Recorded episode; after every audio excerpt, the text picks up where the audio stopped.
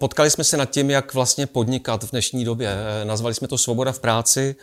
Vlastně nápad na tohle téma vzniknul na Facebooku, kdy, jak já předtím jako dost sedím, teď poslední ty 2 roky, a dost mě tam lidi nadávají. A jeden díl těch nadávek, já se to snažím nečíst, ale občas si nějak nemůžu pomoct, a jeden díl těch nadávek je něco ve smyslu Svoboda naživo, Svoboda v práci 2010, to bylo skvělý, to dávalo smysl. Já nevím, jestli jste v tom někdo jeli tenkrát, už to dlouho.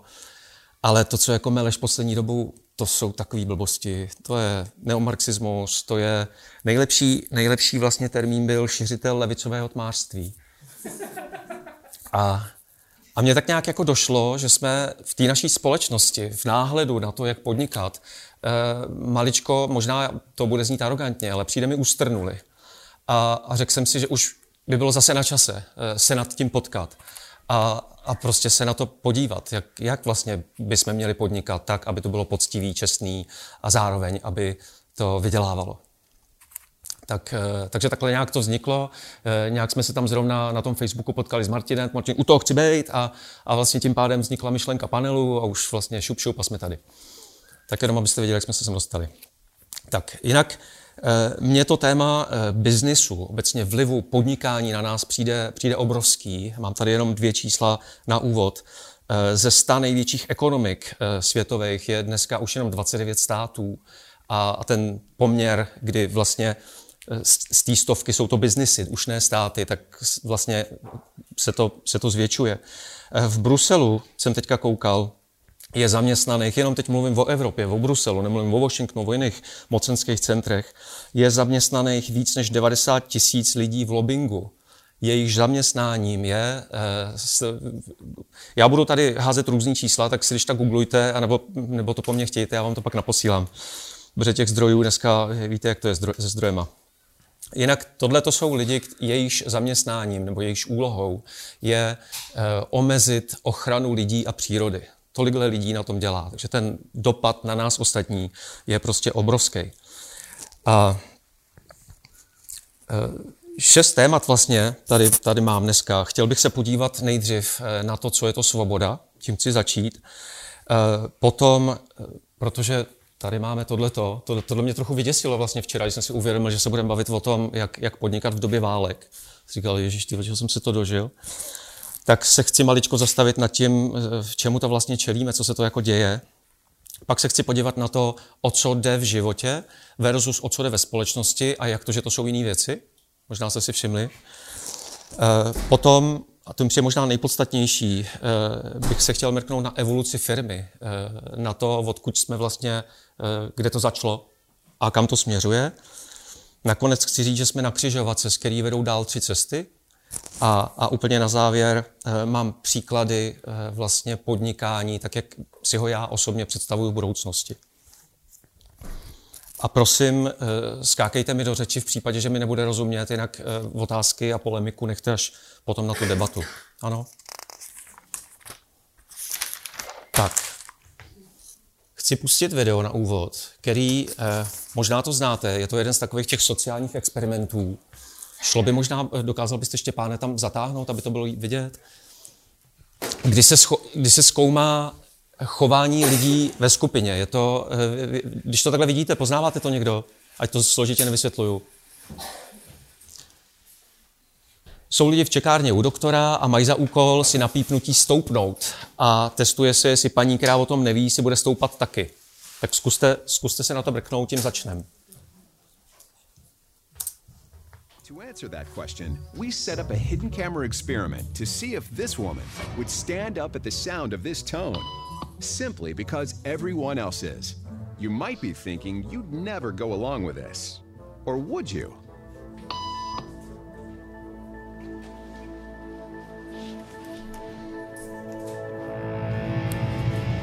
After just 3 beeps, and without knowing why she's doing it, this woman is now conforming perfectly to the group. But what happens if we take the group away? Elaine, please.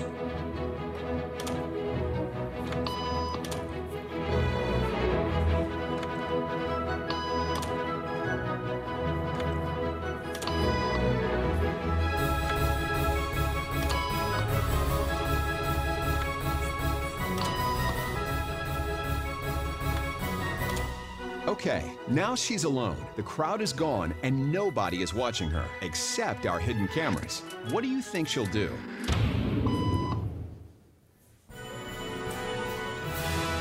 She's now conforming to the rules of the group without them even being there. Now, watch what happens when we introduce another outsider who doesn't know the rules. Have a seat and they'll be out in just a couple minutes. Great, thanks so much.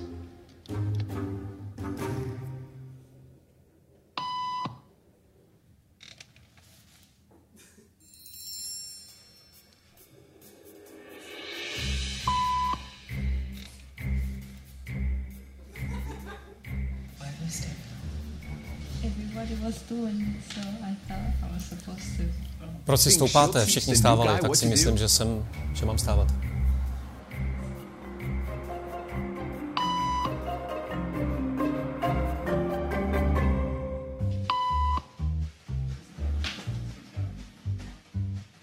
We kept the cameras rolling as more unsuspecting patients arrived.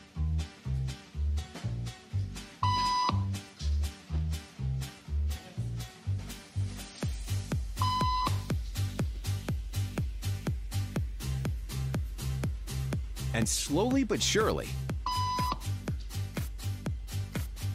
what began as a random rule for this woman has now become the social norm for everyone in this way.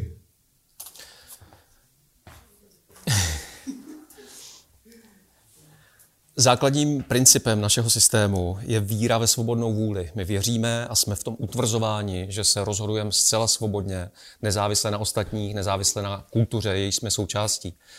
Tohle jsou experimenty, kdy můžete začít pochybovat o tom, jestli to tak je.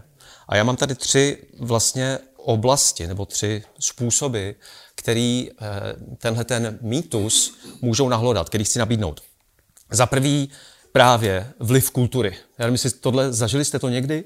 Všimli jste si, že se chováte jinak, než byste se chovali, kdyby tam nebyli ty lidi kolem? V nákupáku typicky si všimněte, že tempo přizpůsobíte, vzdálenost od těch lidí tomu, co se tam děje. IKEA je ideální, tak jak tam jsou ty šipky. Hezký je to všimnout si toho v jiné kultuře. Všimli jste si někdy, že se chováte v jiné kultuře, myslím teď geograficky, jinak, než se chováte doma?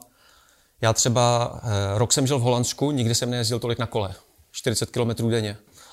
Žil jsem v Rusku, nikdy jsem nevypil tolik vodky a nikdy jsem se nechoval tak hrubě jako tam. Ale to, jako teď, to není sranda, jako opravdu si začnete všímat, že to vaše chování se mění, že je vlastně normální, že se všude pije ta vodka a že prostě se chováte jako drsnějc než doma. V Japonsku jsem si všiml úslužnosti, takový ty vlastně jako se vrátíte do té Evropy, ještě máte chvilku jako potřebu dávat takhle ty ruce a ohejbat se, že opravdu nás to obrovsky ovlivňuje. Oblast závislostí. 70% kuřáků chce skončit a podaří se to jenom 6%, říká výzkum. Z těch, kteří chtějí zhubnout, 95% nabere zpět. Na závislostech je to dobře vidět, jak svobodně se rozhodujeme, nebo jak moc je to otázka systému, jehož jsme součástí. A přijde mi, že je to dobře vidět i na tom, co opravdu chceme. Když se zamyslíte nad tím, co opravdu chcete, a pak vidíte, před jakýma volbama stojíte. Klasika, máte možnost si vybrat mezi spoustou zaměstnání, ale už ne tolik mezi zaměstnáním a opravdu tvořivou, smysluplnou a zároveň ale dobře placenou prací. A nebo mezi, a to už vůbec, mezi tím, že nebudete vydělávat nějaký léta a bude to v pohodě. Tak taková volba už úplně jako není. Průmyslově zpracovaný potraviny versus skutečné jídlo. Taky. Mraky, když přijdete do supermarketu, mraky různých položek. Když to trošku zkoumáte, zjistíte, že to je všechno třeba od 4 výrobců, ale máte vlastně tu iluzi té volby. Ale když byste chtěli skutečný místní jídlo bez pesticidů, bez potenciálně toxických jednorázových obalů, aby to neobletělo svět, to není už úplně jako prdel. Můžete si vybrat mezi spoustou značek aut, ale nemůžete si už v České republice tak dobře vybrat mezi autem a funkční, frekventovanou, dostupnou veřejnou dopravou. A nebo mezi možností se dopravit na kole. Oproti třeba tomu Holandsku nebo Dánsku, kdo jste to zažili. Takže zjistíte, že jsme tak svobodní jako vegan, který si vybírá mezi vepřovým a hovězím. Dost často. dávám to smysl trošku, jestli jo, tak kejvněte aspoň, že já jsem pak znejistím a když znejistím, tak mě vyskne v krku, musím víc pít a... No, co se snažím říct, je, že tenhle ten základní opěrný bod našeho systému je mýtus, že naše vůle není svobodná, naše vůle je podmíněná. Je podmíněná výchovou, kulturou, traumaty, chováním okolí. A je dobrý to vidět. Je dobrý to vidět, protože víra ve svobodný lidi je výborný nástroj, jak lidma hýbat, jak jima manipulovat. No, že za to můžete sami, tak to změňte. Jo, carbon footprint nebo vlastně mraky věcí, že jo, svoboda na Facebooku. Tak prostě to lidi se sami učejí, co považují za dezinformaci a informaci. Je to jako vlastně svobodná vůle. A je to velmi důležitý taky vlastně v dobách, jako je ta dnešní, kdy my potřebujeme něco změnit.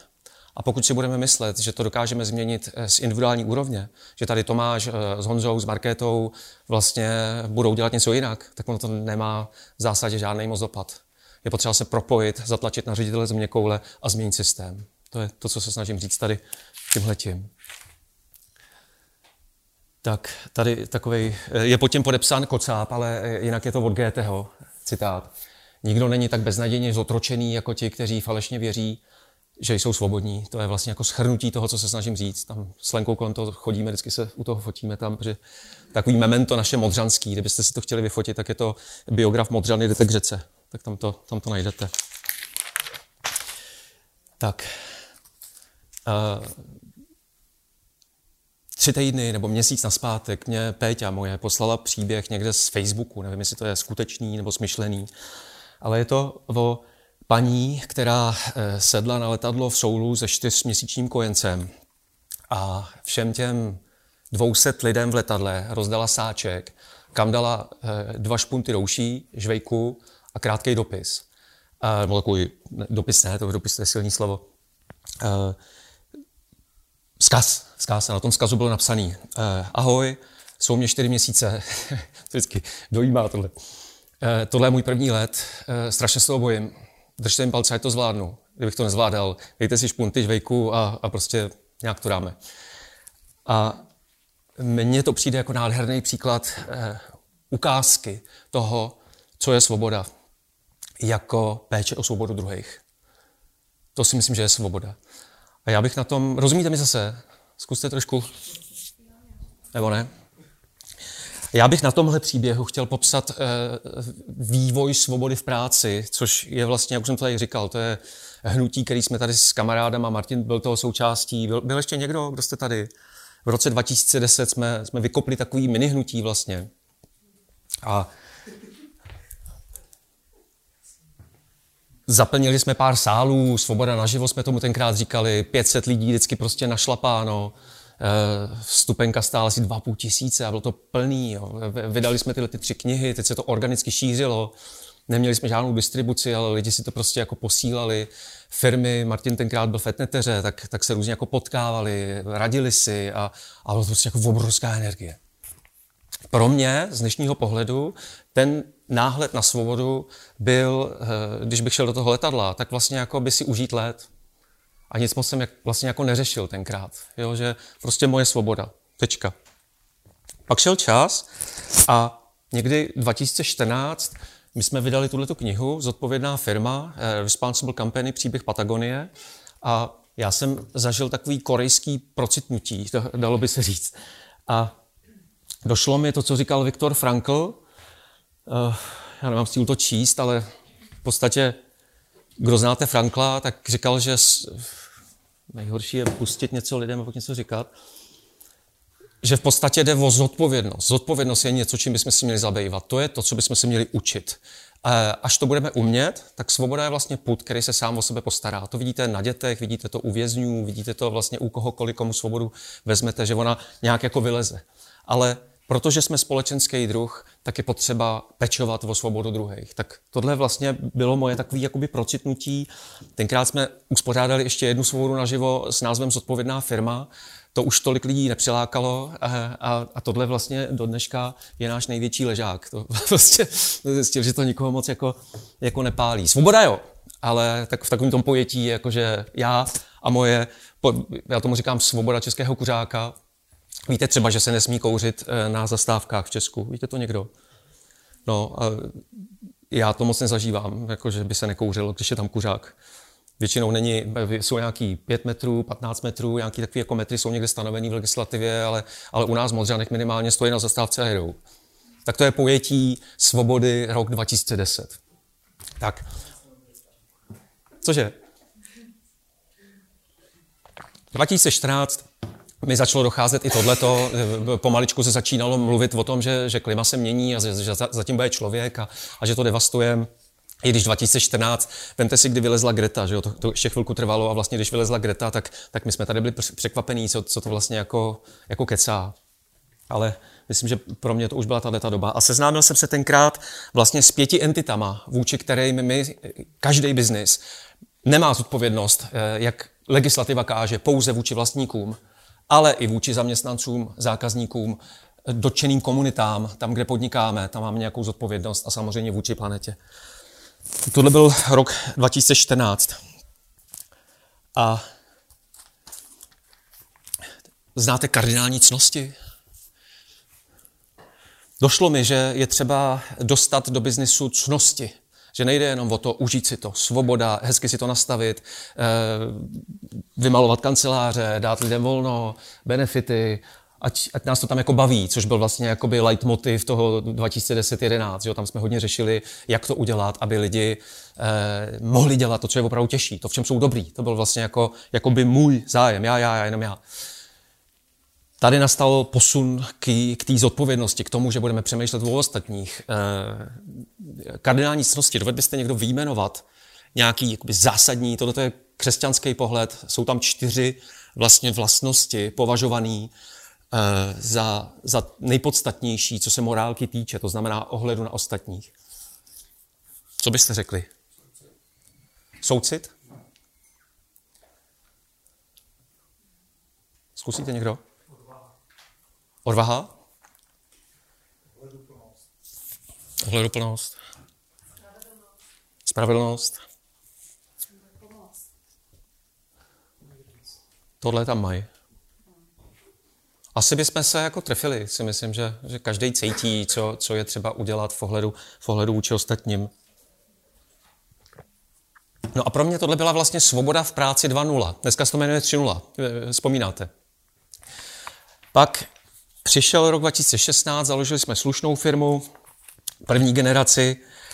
Já jsem se pomaličku začínal, pomalinku jsem se stával šířitelem levicového tmářství, poněvadž jsem se začal dozvídat vlastně o fungování ekonomického systému, o rozdělení světa na sever a jih, o fungování centrálního měnového systému. Protože spoustu věcí, které mě dřív vlastně ani nezajímaly, nějak jsem jim nepřikládal důležitost a najednou mi to vlastně začalo docvakávat. A došlo mi, že vlastně z tohohle toho levelu svoboda v práci je potřeba se posunout ještě trošku dál. A našel jsem si na to, dneska jsme o tom mluvili s Honzou, my takuje ojasin, víte, co je někdo? V jazyce lakotů, to znamená všichni jsme příbuzní vlastně. Náhled vlastně původních obyvatel je, někdy se tomu říká animismus, je ten, že vlastně jsme všichni propojení, což je naprostý opak našeho náhledu. My věříme v to, že mysl je oddělená od těla, my jsme oddělení jeden od druhého a příroda už vůbec. Jo? To jsou vlastně, to je bezedná lednice, z který si můžeme kdykoliv cokoliv vzít a bezedný koš, kam si dá cokoliv vysypat. Tak tenhle ten náhled říká, že jsme vlastně všichni příbuzní, všichni jsme propojení, nejenom my lidi tady, nejenom my Češi, nejenom my Evropané, ale my všichni lidi. A nejenom lidi, ale i zvířata, rostliny, řeky, kopce, kameny. Vlastně všichni jsme jedno, všichni jsme jeden celek. A to si myslím, že je vlastně důležitý posun myšlenkovej. A je to vůbec myšlenkovej, tohle možná není ani myšlenkovej posun. To je prostě... to je možná posun vědomí, ke kterému musí dojít, pokud vlastně se máme vůbec mít nějakou šanci postavit těm krizím, kterým čelíme. Takže tohle je pro mě svoboda v práci 3.0. To znamená propojenost. Jo, a že je to jakoby hodně systémová věc. Není to takový to, že prostě každý sám za sebe si prostě buduje nějakou svobodnou firmu. To je prostě, to byl omyl. Martine, přiznejme, že jsme se zmýlili. Tak. Tak a teďka ta krize trošku. V podtitulku bylo, jak podnikat v dobách krize. Tak já, možná je to zbytečný, možná ne. Já tady mám 3 body. Koukal jsem se teďka zpráva IPCC, poslední únor. Zkoušel jsem si rešeršovat reakce, jaký na to byly. Všichni víte asi, o co se jedná. Zpráva vlastně o stavu životního prostředí jednou za rok vydávaná. A vlastně nejčastější přívlastek, který mi vyjel, byl terrifying, vlastně strašidelná zpráva. Antonio Guterres, předseda OSN, to nazval atlasem lidského utrpení. A včera sleduju Petra Kalmuse, což takový klimatický vědec, tak ten říkal, že to je harrowing, mučivý, trýznivý, že je takový opravdu zlý, že kdo sledujete vývoj vlastně klimatu a kolaps ekosystémů, tak si jenom vlastně vzpomeňte na fotky z loňského roku, co všechno bylo, že ty záplavy v západní Evropě, všude ty různý požáry, tornádo jsme tady měli, jakoby věci, které bych si nedovedl představit před 5 lety, že vlastně jako tady někde zažijeme za rohem. Z oblasti sociální krize je toho hodně, já bych zmínil nerovnosti jenom. Leden 2018 zaujalo mě tenkrát, že Jeff Bezos byl bohatší než 125 států z celkem 195 dohromady. Jeden člověk vlastnil víc, než je úhrný HDP 125 států. Včera jsem koukal, že ho přeskočil Elon Musk teďka, se perou kluci. A ono to je hodně, víte, jak to funguje, že jo, s hodnotou, že stačí vypustit někde nějaký tweet a najednou narostete o několik desítek miliard. Jako bohatší, součet těch 125. Ano. No, 2018, ono se to furt mění samozřejmě podle těch tweetů a podle těch různých věcí, co oni vykřikujou. A podstatný mi přijde jenom jakoby zmínit nerovnosti. Ty jsou majetkový, příjmový, to je jedno, já to smíchám. V čem jsou nerovnosti problém? Proč jsou tak podstatný? Proč bychom se o nich měli bavit? My se o nich nebavíme příliš, pokud tak okrajově. Nerovnosti přinášejí pocit nespravedlnosti. Tam, kde je pocit nespravedlnosti, tam klesá důvěra. Kde klesá důvěra, tam lidi tíhnou k extremismu, rozděluje se společnost a přicházejí války. To, co vlastně máme dneska možnost zažívat relativně a ničí to demokracii samozřejmě, že jo, kde jsou SPD a tyhle ty různé strany, tak tam už vlastně moc demokracie nezbývá. No a pak jsme tam měli ještě v podtitulku války a tady jenom asi je zbytečný připomínat, co se děje, kromě Jemenu, Sýrie, Afganistánu, Myanmaru, Tigraje, Somálska, kromě všech těch konfliktů. Jenom chci říct, že vlastně jaderná velmoc, teď se vždycky bojím to správně nazvat, ale napadla stát, kde je 15 jaderných reaktorů. To mně přijde strašně zajímavý fakt. A Honzo, jsem dneska říkal, že v rámci přípravy na tohodle, tak mě překvapilo, že 35% Američanů by podpořilo přímý vojenský útok USA proti Rusku, i kdyby to znamenalo atomovou válku. Chápete to? Jenom do jaký míry debility my jsme vlastně se dostali? Tohle já, když se dozvím, tak pak si vlastně jenom vzpomenu na Dostojevskýho, jak říkal, člověk je poddajné zvíře, zvykne si na všechno. A chtěl bych jenom říct, že jsou určitý věci, na které si nesmíme zvyknout, které bychom si prostě měli připomínat, protože si myslím, že nás to pak svede dohromady a máme jako sakra chuť něco dělat. Protože jinak jsme v takový tý, jo, čekárně, všichni se dějí, asi je to pohoda, ale oni se o nás postarají nějak. Tak... To bylo ke krizi. Teďka, o co jde v životě? Zkuste prosím na chviličku zavřít oči a zkuste si připomenout, napojit se na vaše nejdůležitější hodnoty. Co jsou pro vás nejpodstatnější věci?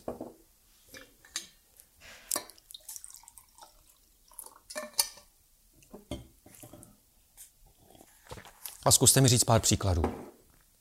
Pojďme, kolik času to udělat svěžně. Já to možná budu psát. Rodina? Zdraví. Integrita. Co to?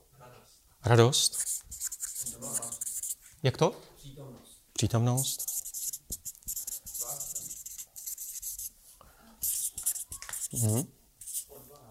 Odvaha. Tak stačí, děkuju.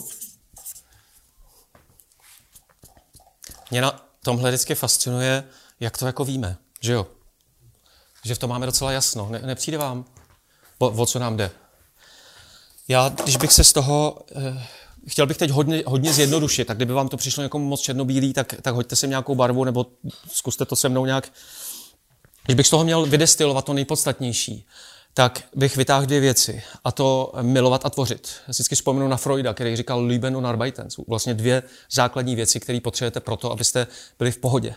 Je základní lidskou potřebou tvořit něco užitečného pro ostatní, co zároveň mě naplňuje, protože jsem smečkový zvíře, jsem společenský tvor, takže když dělám něco pro ostatní, tak mě to naplňuje. Pokud jsem naplněn, tak jsem prostě v pohodě. Pokud ne, tak je ve mně nějaká divná díra a vlastně už to nejsem moc, já už se od sebe odpojuju. A milovat souvisí s tou smečkou, s tou komunitou, že mi prostě...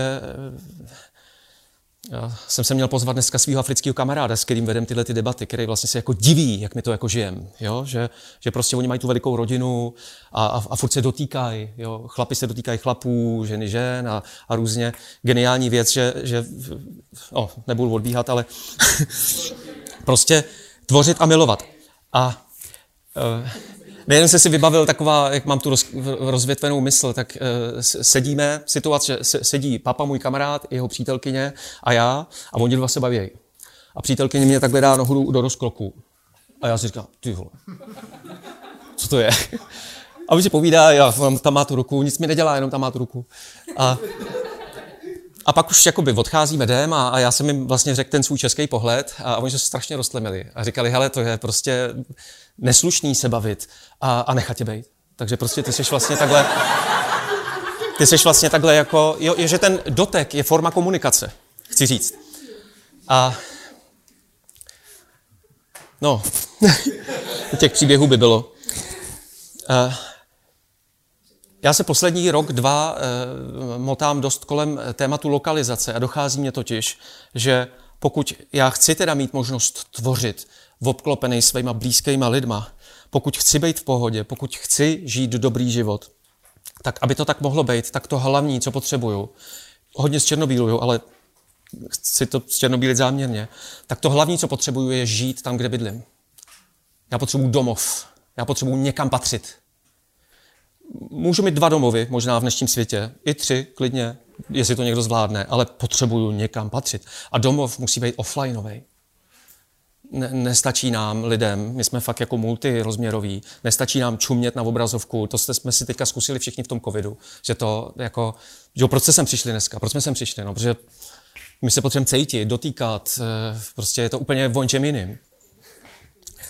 A otázka, kdo z vás má v dochozí vzdálenosti, tam, kde máte bydliště, opravdu blízkého člověka. Člověka, který se hlásí, za který můžete kdykoliv přijít, pomůže vám. Zvedněte ty ruce ještě, když tak. Super. Kdo máte dva? Kdo máte víc než pět? Zuzka, to je jasný. Teďka taky. Honza. To je hezký. Já se tuhle otázku pokládám už leta, a byly situace, kdy se ze 100 lidí zvedla ruka třeba, že prostě já mám v dochozí vzdálenosti někoho.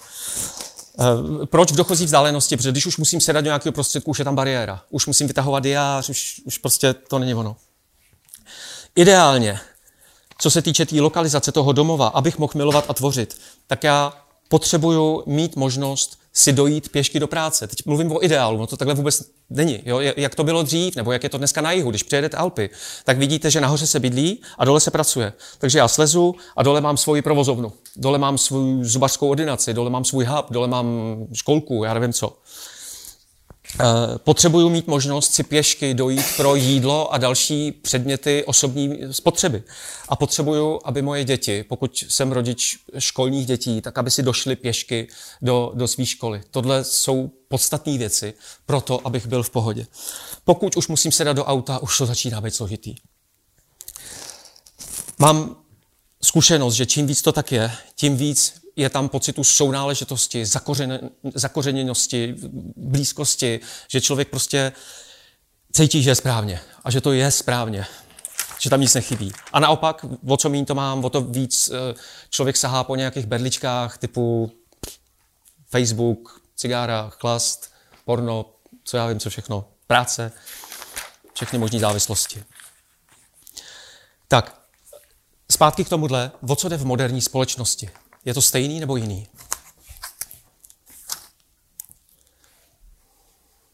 Řekni mi zas pár věcí.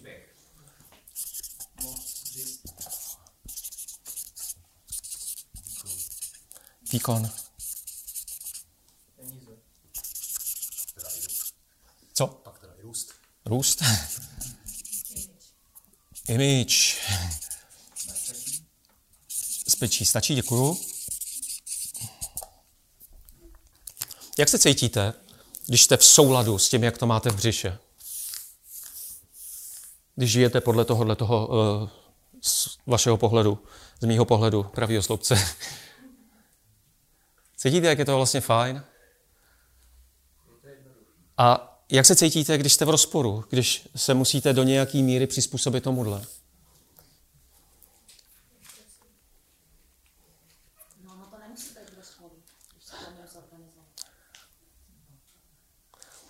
Ne? Když musím vydělávat víc peněz, než potřebuju.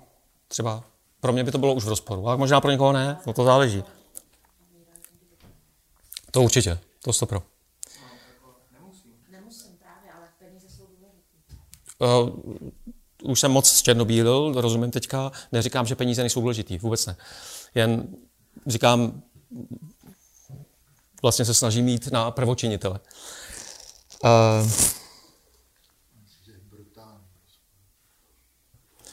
Jak jste vy vlastně na tom, co se týče buď rozporu, anebo souladu? Kdo je víc v souladu tady dneska se svým životem, když se podíváte na svůj život? Víc v souladu. To je každý skoro.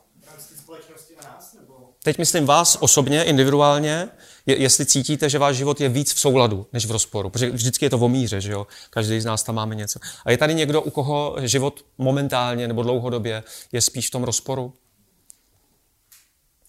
Je 1,5, nebo... Jo.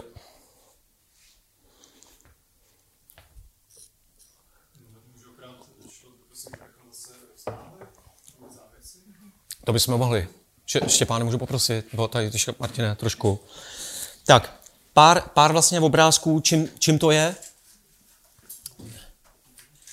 Čím to je, že vlastně je to jiný? Jak je to možný, když tohle je tak jasný?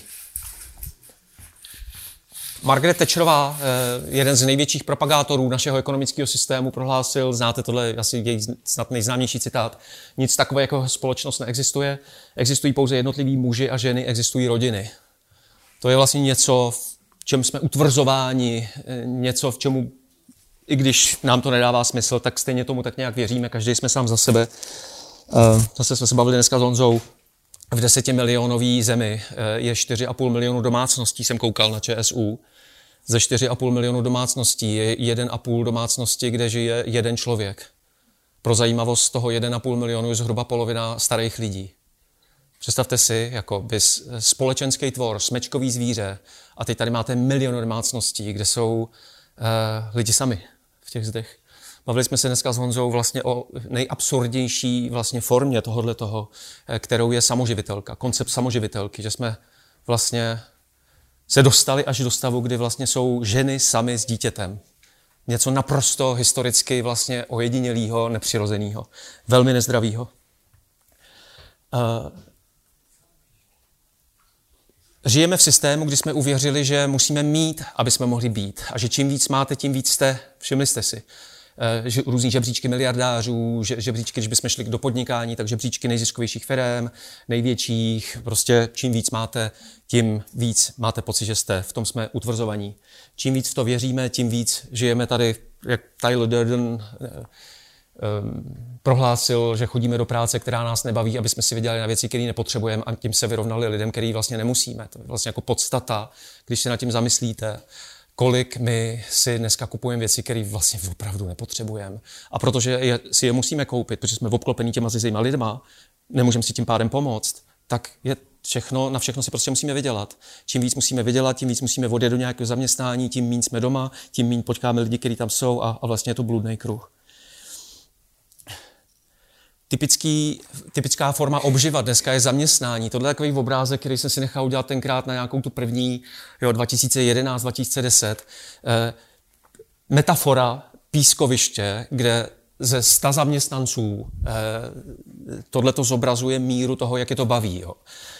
16 to baví, staví hrad, 15 to aktivně nebaví, tak se snaží hrad rozbít a 70% je mi to jako fuk, vlastně čekají, až bude padla. A tohle je tak častý, že se to stalo vlastně neviditelným. A já to ukazuju celý ty leta, vždycky se tomu zasmějem a ve finále jdem domů a vlastně se nezměnilo jako nic. No. Pak je taky dobrá vlastně metafora, když se díváte na práci, metafora fotbalového manšaftu. Když by typická firma byl fotbalový manšaft, tak z těch 11 hráčů by se gól snažili dát 3, z toho 2 vlastňáka. Takhle to vlastně jako vypadá, jako by metafora. Между ног. Он открыт. И передача. О, какой удар. Fascinující mi přijde, když vlastně studujete ten systém, v kterým žijeme, že my máme dneska, většina z nás máme 4, někdo 3 bydliště, ale mnoho lidí nemá domov. To znamená, tam, kde má tu adresu, tam jezdí přespávat. 4 bydliště vysvětlím. Pracujeme, většina z nás máme, místní ekonomika je rozbitá. Už to není tak, že byste se běhli dolů do nějaký svý dílny nebo provozovny. Většina z nás vyleze z bytu nebo z baráku a jede někde do nějaký továrny, montovny, kancelářského centra, někde dál, kde pracuje, nebo sdíleného kancelářského prostoru, ale nepracujeme doma. Takže máme vlastně adresu, kde spíme, pak máme to, kde pracujeme, kde trávíme nejvíc času. Místní ekonomika je rozbitá, takže tam už nejsou ani ty obchody, kde bychom si mohli koupit něco pěšky, takže máme nákupáky. Máme supermarkety na okrajích měst anebo velký nákupní centra. A pak máme ještě centra, kde se prodává zábava. Fun park, ski park, pharma park, já nevím, jaký park ještě. Všimli jste si, kam vlastně jezdíme si kupovat vlastně zábavu. A protože tyhle 4 centra jsou dost daleko od sebe, tak to obzvlášť v zemi, jako je tato, kde byla veřejná doprava relativně demontována, tak potřebujete auto vlastnit. Spousta míst, já nevím, kdo jste tady mimo Prahu, z nějaký jako vesničky třeba, tak vlastně bez auta prakticky život není možný. Zjistíte, že tam autobus o víkendu třeba vůbec nejede a přes den tam jede třeba 2x, 3x. Takže prostě musíte vlastnit auto. Dost často 2, nebo i 3, nebo i 4. Každý auto znamená nějaký náklady, auto je oddělovač, že jo? Je to prostě, jsou tam určitý vlastně jako souvislosti, které je dobrý vidět. Tady, že jo, klasika, takový ty zácpy, jak nadáváme, vlastně klasická, jste někde, jedete v nějakém taxíku nebo v autě, tak klasický takový ty zprávy, jako že D1, zácpy tamhle legerka, vlastně to už je takový jako neviditelný kolorit, kterýmu se taky vlastně jako nedivíme, ale přitom, když bychom žili tam, kde bydlíme, tak tyhle ty věci by vlastně jako nebyly. Tohle je fotka z Řecka, jenom jako ukázka toho, co myslím tím, že nahoře bydlíte, se běhnete a dole máte provozovnu. Když přejedete Alpy, tak těch míst vlastně je to jakoby typický obrázek jižní Evropy, dalo by se říct. To, že mraky italských, francouzských, portugalských, španělských, balkánských měst vypadají dneska takhle, že nemáte ty prostě nocležní ghetta, pak nějaký obrovský kancelářský prostory, obrovský nákupáky, ale vlastně se žije v tom jednom místě. U nás marketing, to taky vlastně, tohle je můj domov, nebo mý sídliště, marketing slibuje taky vlastně, že se nahoře bude přespávat a dole budou nebytový prostory, takže se tam dá lidi mýho typu, který píšou v kavárnách, tak já jsem se těšil, že budu tady jako psát, marketing, jo, a realita, šup, a je tam beton vlastně jenom. Já nevím, jestli to vidíte, je tam vlastně garáž, protože garážový místa se dají prodat za víc asi než ten nebytový prostor. No a důsledkem vlastně je to, že my jsme jako relativně chudí, když se nad tím opravdu zamyslíte, že a že chudoba zdaleka není jenom příjmová, že vlastně máme potíže s penězma, ale že existuje i chudoba smyslu.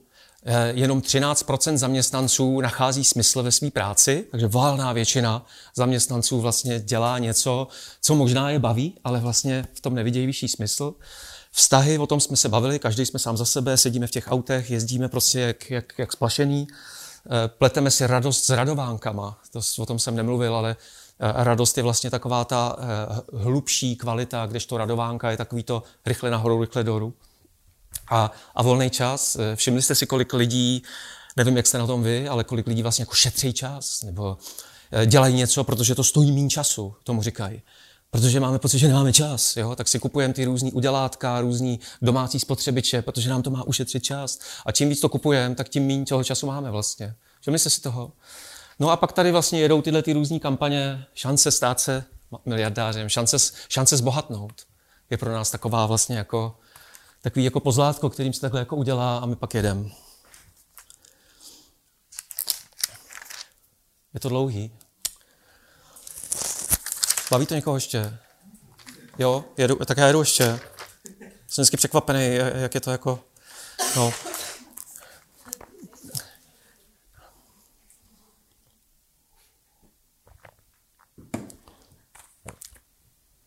Proč to tak je teda? Proč vlastně jezdíme jak poblázněný? Proč se honíme tady zatím, přestože cítíme, že bychom chtěli tohleto? Já tady mám tři interpretace toho, proč to tak je. A je to možná to nejpodstatnější, co bych chtěl říct dneska jako rámec pro tu debatu. První je takzvaný čtvero odcizení. Je to původně koncept, který pojmenoval Karl Marx, což je jméno, který se tady nesmí vyslovovat v postkomunistické zemi. Ale když se nad tím zamyslíte, tak zjistíte, že jsme odpojeni od svých emocí, že jsme odpojeni od své práce, že práce pro nás většinou dneska není smysluplná, užitečná tvorba, ale hákování, který nám má přinést peníze, že jsme odpojeni od ostatních, ostatní pro nás nejsou blízcí lidé, s kterýma trávíme čas, kterých se dotýkáme, s kterýma prostě chceme bejt, ale jsou to pro nás dost často příčky v žebříčku, po kterým stoupáme za nějakým tím úspěchem. A samozřejmě jsme odcizení od přírody, kterou rubem, jak zběsilí, nikdy v historii jsme ji tak nerubali a nikdy v historii v ní nebylo tolik odpadků. Tak tohle je vlastně jakoby endemická věc v našem systému. Jak to bylo s tím, Voldemort se nesmělo vyslovovat, tak já tady nechci vyslovovat název našeho systému, protože jsem zjistil, že řada našinců má na to slovo alergii, tak budu říkat v našem systému, jo? Nebo v konzumní společnosti třeba, to řeknu jako opisem, míním tím kapitalismus, ale nechci to říkat.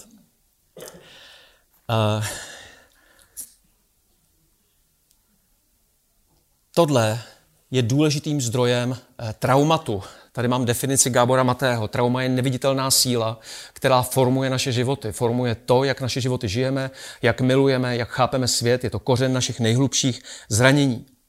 A Gábor Maté hezky říká, že žijeme v traumatizované společnosti, vedené traumatizovanými lídry. Potíž s traumatem je, že vám neumožňuje vlastně vidět skutečnost skutečně, ale vždycky optikou toho traumatu. A víte, kdo se tím tématem zabýváte, že neřešený, jeden z důsledků neřešeného, neléčeného traumatu jsou závislosti. Mimo jiné i závislosti na tom, že to daleko dotáhnu, že získám věci, že budu víc v očích ostatních tím, že budu mít nějaké věci, že vlastně mám tu správnou image, správný růst, správný výkon a tak dále. A nejpodstatnější věc je ekonomická globalizace ve smyslu ne spolupráce mezinárodní, ale ve smyslu deregulace obchodu a financí s cílem umožnit velkému biznesu přesouvat biznis. Já to radši řeknu.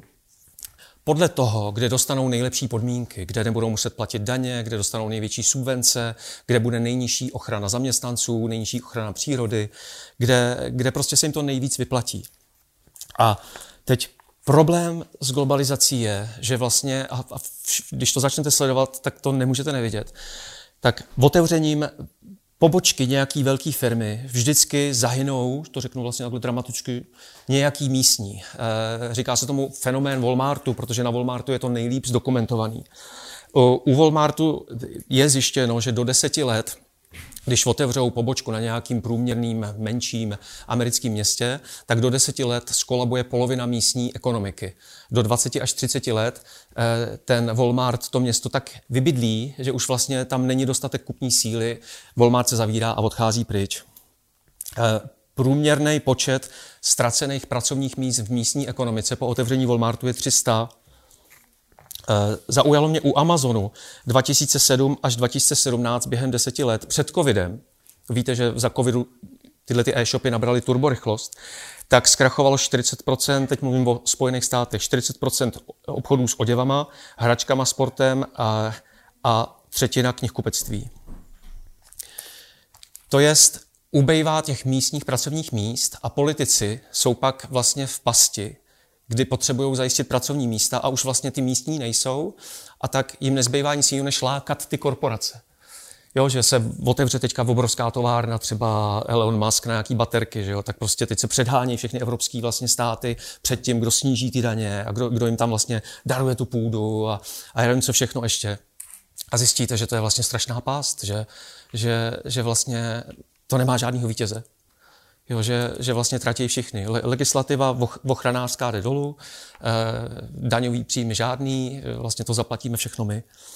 A v zásadě, a vidíte to, teď v tom covidu taky bylo hezky vidět, a myslím, že to zrychluje, že velcí požírají menší, mizí tam místní infrastruktura, posiluje se ten pocit vykořenění, pocit nespravedlnosti, tím pádem extremismu, tím pádem nebezpečí konfliktů a rozdělená společnost, a vlastně už máme ten malér, o kterém jsme se bavili. Tak. Přemýšlím ještě, že je to fakt jako delší, než jsem si přál, tak já možná... Kolik ještě vydržíte? Aby jsme jako debatovali. Tak 20 minut bych zkusil.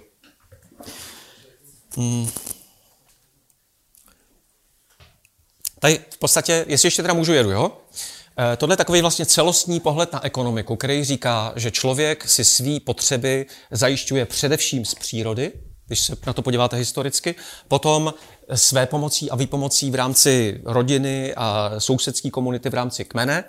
A jak šel historický vývoj, tak teprve potom si může něco i koupit na trhu. My žijeme v systému, který se snaží tenhle ten dort vlastně obrátit, takzvaně komodifikovat přírodu a tu své pomoc a výpomoc, tak, aby co možná nejvíc služeb a zboží bylo za peníze. K tomu jsem chtěl říct, že v ekonomii existují 2 základní druhy hodnoty. Užitná je to, co má pro nás užitek obecně. Oblečení, komp, vzduch, voda, prostě to užíváme. A pak je hodnota směnná, která vyjadřuje to, co se dá směnit za peníze. A cílem našeho systému je otočit tu užitnou hodnotu na směnou, tak aby jsme se sami nestarali o děti, ale aby jsme si najímali hlídačky, tak aby jsme si sami nevařili, ale chodili jsme do restaurací, tak aby jsme nezdíleli věci, ale každý to měl sám. Jo, jakože když se podíváte do typického předměstí satelitního, tak vidíte na zahrádce trampolína, trampolína, trampolína, bazén, bazén, bazén, tu je. Vlastně každý to má vlastně jako svý, přehrazený plotama, všechno hezky vlastně navyšuje tu směnnou hodnotu a byznys jede. Akorát důsledky jsou zřejmý. Tak já vemu teďka ještě s dovolením tu evoluci asi a potřebuji se zeptat, kdo jste četl tuhle knihu? Obráceně, kdo ji nečet? Takže někdo nečet. Tak ptám se proto, že tahle kniha spopularizovala takzvanou integrální teorii na příkladu organizací, která vlastně nám dává obrovsky praktickou optiku, která nám pomůže, jako když Jeníček s Mařenkou vlastně se ztratili v lese, tak co uděláte, když se ztratíte v lese? Musíte vylízt někde nahoru a mrknout se vlastně, odkud jdete kam. Tak tohle je optika, která nám pomůže vidět, že svět se nedělí na takový ten starý škaredej, který musíme zrušit, a hezký novej, ale že vlastně jdeme od někud někam, že vlastně ta firma v dnešním, vlastně tady na tom dnešním setkání někde vznikla a někam to směřuje. A to je něco, co bych ještě potřeboval určitě říct a pak možná vám jenom bych odklikal příklady a pak si dáme pauzu a půjdeme si povídat a tak dále. Jo? Zvládnete to ještě? S dovolením, ať to vemu jednoduše, tak to vemu tady od tradiční žlutý po tu tyrkysovou. A hezky to je v těch barvičkách, já možná použiju ten první přívlastek. Tak tradiční je vlastně model, který přišel s tím, kdy se člověk, původně nomád, začal usazovat, začal hospodařit, z hospodaření vznikl přebytek, z přebytku vzniklo soukromé vlastnictví, ze soukromého vlastnictví vznikl souboj o dominanci. Muž si začal podrobovat ženu, začal vlastnit půdu a začaly boje vlastně o to, kdo má víc. Je napsaný 5 000 let, řekněme 5 až 10 000 let starý model, který stojí na mocenských hierarchiích, kdy máte nadřízenýho, podřízenýho, vyžaduje se poslušnost, cukr, bič, prostě se jede, je tam nádherný řád, když se podíváte do katolické církve třeba, nebo do armády, okamžitě víte, kdo kam patří, už jenom podle munduru. Vidíte bílej, fialovej, červenej, černej, přesně víte v té mocenské pyramidě, kde kdo je. Kromě katolické církve a armády v tomhletom modelu dneska funguje prakticky většina státních struktur, to znamená zdravotnický systém, školský systém, státní správa stále ještě funguje v tomhletom modelu. Obrovskou výhodou tohoto modelu je to, že dává řád obrovským celkům. Že to je vlastně jako jasný, co máte dělat, co se smí, co se nesmí, kdo je nahoře, kdo je dole, co můžete, co za to dostanete, jaký bude průsled, když to neuděláte. Jestli jste chodili do české školy, tak to je ono. Tak. Modernistická oranžová, to je fáze, která se 500-700 let stará, rozjelo se to s rozmachem evropské kolonizace. Tenhle model se od tohohle liší v tom, že je tam stále ta mocenská hierarchie, ale už jde daleko víc o merit, že když jste šikovnej, můžete se prostě vyšvihnout vejš. Už je to víc o meritokracii, než o tom, že se musíte propracovat nahoru. A je to vlastně model, který na který dodneška staví korporace. Úlohou tohoto, jakože tady to byl řád velkým celkům a boj o dominanci, tak tady to byla extrakce té seměnné hodnoty pro vlastníky. To je smyslem, tady mám možná napsaný líp, úlohou firmy v modernistické fázi vývoje extrakce hodnoty od zákazníků, zaměstnanců, komunit a přírody. Úlohou první korporace, když studujete historii, tak vidíte, že bylo zajistit nebo zrychlit vlastně bohatnutí vlastníků a zastavit bohatnutí obyčejných městských lidí.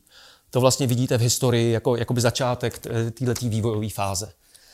A jak říkám, jsou to stroje na těžbu, je to prostě ideál. Není nic lepšího v lidské historii, co by umělo tak převracet užitnou hodnotu na směnou, tak vlastně nás znásobovat. Je mi rozumět, zase koukáte, tak jo? A tohle je fáze vlastně dnešní korporace, řekněme, jakoby veliký firmy, která musí růst, která musí dodávat hodnotu vlastníkům. Když jdete ve vývoji dál, 100-150 let nazpátek, v souvislosti s bojem za zaměstnanecká, ženská práva, práva menšin, se začaly objevovat první vlastně družstevní firmy, první spolky, které vlastně vznikly proto, aby napravili určitou vlastně jako krutost a drsnost tohoto modelu. Takže tohle je dneska model, který nacházíte ve spolkových organizacích, v neziskovkách, v družstvech. Jsou to takový ty společenství, kde se hlasuje, kde se vlastně každému naslouchá, kde existuje těch 5 entit, kterým se skládají účty. Jo? Že tady vlastně se skládají účty vlastníků a jinak se těží. Jinak vlastně, co není zakázáno, je povoleno. Tady už víme, že je potřeba dbát na to, aby ty dotčené komunity z toho taky něco měly, aby jsme je nepoškozovali a planeta a tak dále. A když jdete ještě dál, tak je tady celostní model, který se začal objevovat na přelomu století, nebo tisíciletí. 20/21. A to už je model, který stojí na té vzájemné propojenosti. To už je mi takový ojasin. To už je ten svoboda v práci 3.0. Dost často mám pocit, když potkávám tyhle ty organizace, že to vychází od zakladatele, který prošel nějakým vlastně něčím větším v životě a začal si uzdravovat svoje traumata, které vlastně my máme všichni. A začal se napojovat na sebe, začal se napojovat na ostatní, na přírodu a vlastně to začalo fakt jakoby mít úplně jiný tvar, než tady nějaká těžba nebo než tady nějaká snaha tu těžbu nějak vlastně jako kompenzovat. Takže rysem té tyrkysové fáze je, že je nějaký vyšší smysl, že fungujeme proto, že něco řešíme. Příkladem mezi velkýma firmama budíš právě Patagonia. Když se podíváte na jejich misi, tak asi 3 roky nazpátek to změnili a mluví o tom, že existují proto, aby přispěli k záchraně planety teďka. A když jste v té firmě, tak vidíte, že nekecají, že vlastně cokoliv dělají, tak podřizujou tomu, že upozorňují na ty klimatické změny, podporují různé prostě organizace, sami se pouštějí do projektů, který pomáhají tu šlamastiku řešit. Takže je tam celý člověk vlastně ve společenství. Jsou tam všechny ty věci, které jsem se tady nějak snažil zmínit společně. A je to něco, co, jak říkám, 20-30 let, je to něco novýho, je to něco, o čem doufám, že budeme dneska mluvit taky, jak vlastně urychlit tu evoluci, což je něco, co si myslím, že je třeba udělat. Honza před pár lety mluvil někde o vývoji motýla. Já bych s dovolením vývoj motýla popsal na tomhle, jo, jak jsme vlastně na tom. Protože podstatný je, že člověk se nevyvíjí jako tráva nebo stromy, ale skokově jako obojživelníci nebo právě jako hmyz. Takže tady, když zůstanou ty žlutý, tak tyhle ty dvě fáze jsou fáze housenky. Kdo jste viděli někdy housenku na zahradě, obzvlášť přemnoženou? Viděli jste to někdy? Já jsem si tady vzal z naší zahrady. Takže se přemnožejí housenky, tak je to docela jako strašidelný. Tak tohle je vlastně housenka, tohle je turbohousenka, tohle je kukla a tohle je motýl. Mezi motýlem a housenkou je jeden zásadní rozdíl. A to, že housenka v zásadě bere, to je její úkol. Její úkol je brát, protože ona musí zabrat, aby se mohla zakuklit. Motýl bere, ale i dává. A já tady tomu říkám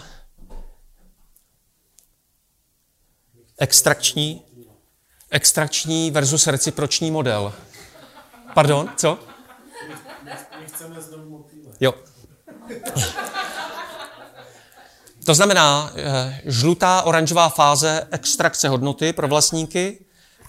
Od té zelené fáze vejš, u tyrkusový určitě, je určitá reciprocita. To znamená, že ty věci jsou v rovnováze. On za tomu říká dar za dar, je to ekonomika daru. Kdy vlastně už jenom netěžím, neplundruju, ale vlastně se snažím vnímat i potřeby všech ostatních, tak aby to bylo prostě v rovnováze. Nejde mě o to, abych byl někde v žebříčku nějakých největších podnikatelů. Jde mě o to, abych žil v souladu se svým vnitřním nastavením. To je vlastně jakoby rozdíl. To je to, kam se musíme posunout. My se z extrakce musíme posunout do té reciprocity. A vlastně máme takový jako problém dneska, který je potřeba taky pojmenovat. A to je to, že stav světa vlastně už je neudržitelný a už se o tom dozvídáme. Teď korporace musí těžit. Oni to mají i vlastně, taky jsme o tom dneska mluvili, v legislativě. Oni prostě pokud jste na pozici ředitele a nedodáte ty čísla, tak vás prostě vyměnějí. Ale protože my se dozvídáme o těch dopadech, tak velký problém dneška je, že housenky se tváří jako motýl. Snaží se předstírat, že jsou motýl. Říká se tomu goodwashing, greenwashing, CSR. Existuje plejáda vlastně technik, které jsou na jiný sezení, kterýma je možný dneska velmi snadno předstírat, že my vlastně měníme svět a zlepšujeme život. A já nevím, co všechno. Pár příkladů. Nestlé, jestli víte, co mají v podtitulku. Good life, good food. V nějakém reportu interním z května 2001, který unik, píšou, přiznávají, že 60% jejich produktů potravinových spadá do kategorie junk foodu. To znamená, že je extrémně nezdravých.